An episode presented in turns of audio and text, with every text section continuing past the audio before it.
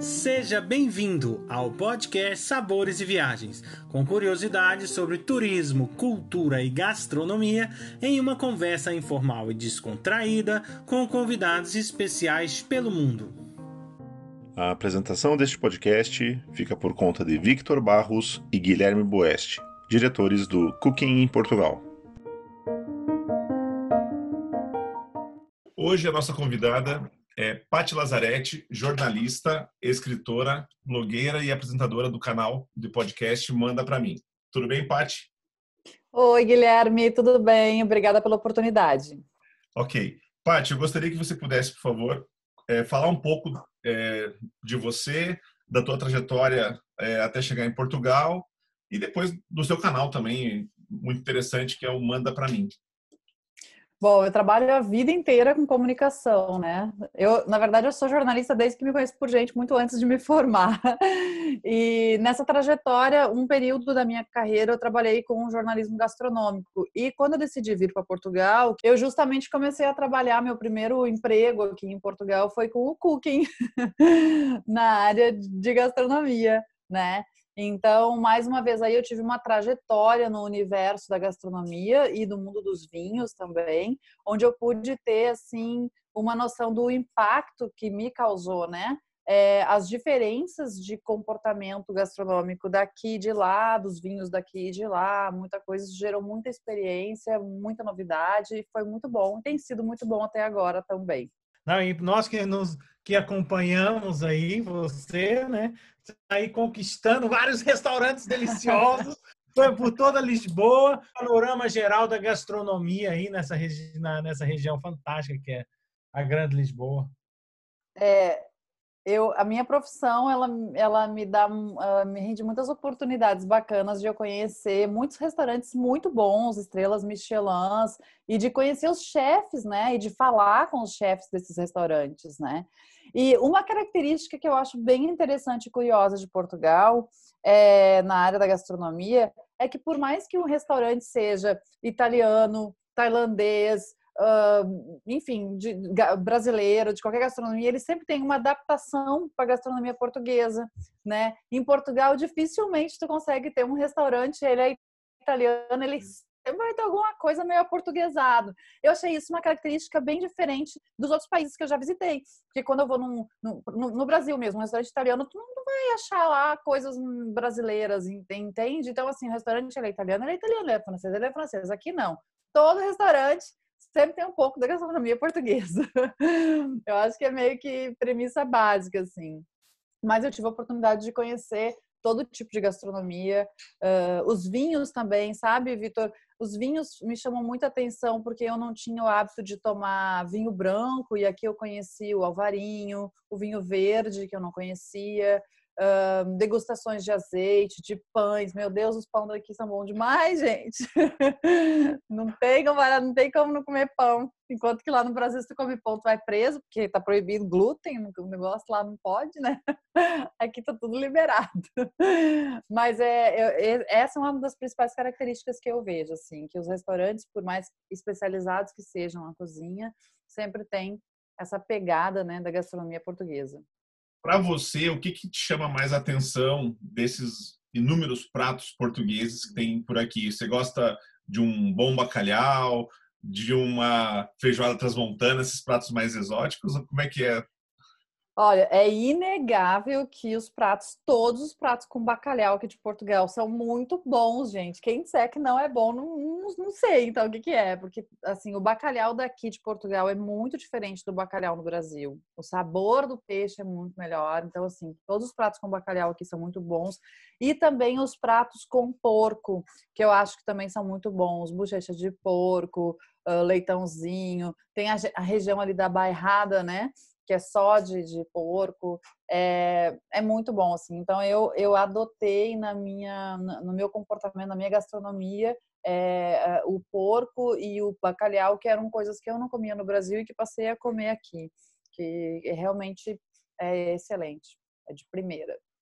E uma coisa também que eu acho que é interessante na gastronomia daqui, e inclusive no, no turismo gastronômico que vocês também oferecem aí, é que muito mais do que comer um prato, você tem ali uma história e uma cultura. Eu acho isso riquíssimo, assim. É, é, mesmo emocionante. Inclusive, eu participei de um dia do cooking e quando a gente foi na adega de Favaios, a cada prato, a entrada, o prato principal, a sobremesa, a cada prato, a gente tinha uma aula de história do porquê que aquele prato foi construído, de, de que forma aquele prato uh, surgiu, né? E, e, ter esse conhecimento todo cultural é muito rico, é diferente de tu ir num restaurante apenas e comer um prato, sei lá, de bacalhau. Não, tu sabe, tu entende por quê, da onde veio. Os, os doces conventuais, por exemplo, é, é, emocionante, assim, do porquê que existem os doces conventuais, como eles surgiram, né? E, e, e ainda como eles estão presentes na gastronomia portuguesa. Então é muito legal, eu, eu acho muito legal o turismo gastronômico que vocês proporcionam no Cooking, porque tem isso, tem toda essa coisa de ser bom, né, saboroso, experimentar sabores diferentes, mas também de tu uh, se emocionar com a cultura, com a história de onde veio aquele prato. Eu acho isso riquíssimo, assim, impagável. É, e gastronomia e cultura são é uma conexão, né, que funciona muito bem aqui em Portugal, né? Regiões por regiões você tem pratos diferentes, né? Você tem ali formas diferentes. Você sente um pouco isso, você que já já rodou, creio que Portugal quase todo, né? Todo. Você quando sentir essa essa sensibilidade assim de ah, numa região daqui no norte ou no centro ou no sul, essas diferenciações gastronômicas tão rica. Sim, muito, muito. Inclusive, tem, assim, sempre tem, né? Aquela coisa meio bairrista, assim, a, a francesinha do norte, né? Uh, essas, essas coisas, assim. Uh, dentro do, do, das experiências que eu tive aqui, eu, inclusive, tive a oportunidade de participar da colheita de vindimas uh, em, na região de Viseu, que é uma experiência incrível, assim, que é realmente ir lá no campo, colher as uvas que vão ser transformadas depois em vinho. É uma experiência incrível. E isso também é outra coisa que eu acho interessante quando você vai fazer, que a gente chama de visita quintas, né? Para conhecer o processo produtivo do vinho e, e, como é feito aquele vinho e entender um pouco melhor. A diferença também entre fazer isso no Brasil, que lá na região sul, da onde eu sou, tem muito, né? Tem, tem a região dos vinhos lá, e fazer isso aqui em Portugal é que aqui, além de tu saber do processo produtivo, também vem de novo a parte emotiva, a emoção da história, do povo de como é que, do que é aquela plantação, de, de onde veio aquela família. É, é muito rico, é muito rico, muito emocionante. Eu, assim, cada vez que eu vou, é, é emocionante, sem contar o cenário, né, gente? É lindo demais esse Portugal inteiro, não tem lugar feio nesse Portugal, ainda não achei. Se tem, ainda não achei. Dentro das suas escolhas agora pessoais, você que hoje né, mora em Lisboa, que é uma cidade que tem muitas opções e tal, eu queria que você me falasse o que, que te atrai mais em relação aos doces e, e a oferta dos doces que tem em Portugal? Olha, eu sou uma formigona, né? Eu jamais saio de um restaurante sem comer sobremesa. O Vitor sabe. uh, mas aqui de Portugal eu gosto bastante dos desses esses doces mesmos, os conventuais que são com ovos, né? Eu adoro esse tipo de doce que é bem bem de Portugal. E e tem alguns doces alantejanos também que eu gosto bastante. E aqui uh, nas, nas manteigarias, aí lógico, né? Não posso deixar de falar do pastel de Belém, que a gente só tem aqui em Belém. que na verdade, para quem tem no Brasil, às vezes uh, o pastel de nata e o pastel de Belém, qual que é a diferença, né? Basicamente, eles têm a mesma estrutura de receita, a mesma apresentação, mas o pastel de Belém é aquele que é produzido em Belém, que é um bairro aqui de Lisboa, né? Então, meu Deus, os pastéis de Belém são maravilhosos. É, em... Bom, eu logo que vim para Portugal, aliás, era meu café da manhã todo dia, era um pastel de Belém e uma meia de leite. então, não abro mão, sim, dos pastéis de Belém, dos doces conventuais e desses doces alantejanos que eu também gosto bastante. São os meus preferidos, assim. Dá até vontade de comer tudo isso aí, né? vamos, vamos, lá pensar um pouquinho na, na Em alguns restaurantes, você que já está em Lisboa há muito tempo, você fala assim, é um lugar que não pode Sim. faltar na visita. O pessoal que tiver, que for em Lisboa, quais são aí pelo menos dois ou três lugares que não ah. pode faltar no roteiro dele? Ok, vou dar umas dicas aqui. Se vocês gostam de. Agora eu não vou falar só de, de comida portuguesa, ah, de tudo, né? Bom, para quem gosta de sushi, eu recomendo o Kami Sushi, porque eles têm um serviço muito exclusivo. Conhece, Vitor? Eles têm um, um, um, serviço muito exclusivo. Eles só têm é um restaurante muito pequeno que trabalha mais com takeaway delivery, mas eles têm uma mesa, uma única mesa no restaurante. E essa mesa, se você reserva ela, você é servido diretamente pelo chefe. Então ele prepara os pratos na hora para você e você come o quanto você quiser ali, tipo à vontade. E é um prato mais delicioso que o outro. Para mim, na minha opinião, melhor sushi da cidade não tem. É o Kami. Se a gente for falar de carne, eu recomendo La Paparrucha, que é um restaurante de carnes argentinas. É um restaurante de carnes argentinas maravilhoso, eu adoro, é mesmo muito bom. As carnes são selecionadas e as carnes vêm mesmo da Argentina, é muito bom. Agora, se a gente vai falar de uma cozinha assim de alta gastronomia, de estrela Michelin, aí eu recomendo o restaurante Eleven. É maravilhoso restaurante e também eles têm todos os pratos, tem toda uma história. É muito legal. O chefe é é um chefe Michelin, né? É o, o chefe Joaquim. É, é, os pratos são muito bem servidos. Gente, se vocês forem no Eleven, inclusive, não deixem de pedir a sopa, gente, porque eles servem é, num, numa fusão que é feita na sua frente. Então, é, é, é um aparelho que tem, imagina, tipo, como se fosse uma bola de cristal em cima da outra, ligada por um tubo. Eles põem os legumes embaixo e uma água, e essa água ferve e sobe. E quando ela sobe para a parte do cubo de cima, é o que vira a sopa que é servida então no prato. É incrível, é feito na hora. E outro prato bem curioso também de pedir é o foie gras uh, em formato de barras de ouro. Ele vem num cofre na mesa, são realmente no formato de barras de ouro, assim maravilhoso o foie gras deles também. Então, assim, recomendo demais o Eleven para quem gosta de alta gastronomia. Acho que o melhor, e sem contar que a adega, a seleção de vinhos, é incrível, né? Eu gosto. Agora, se for só para tomar um vinho, é...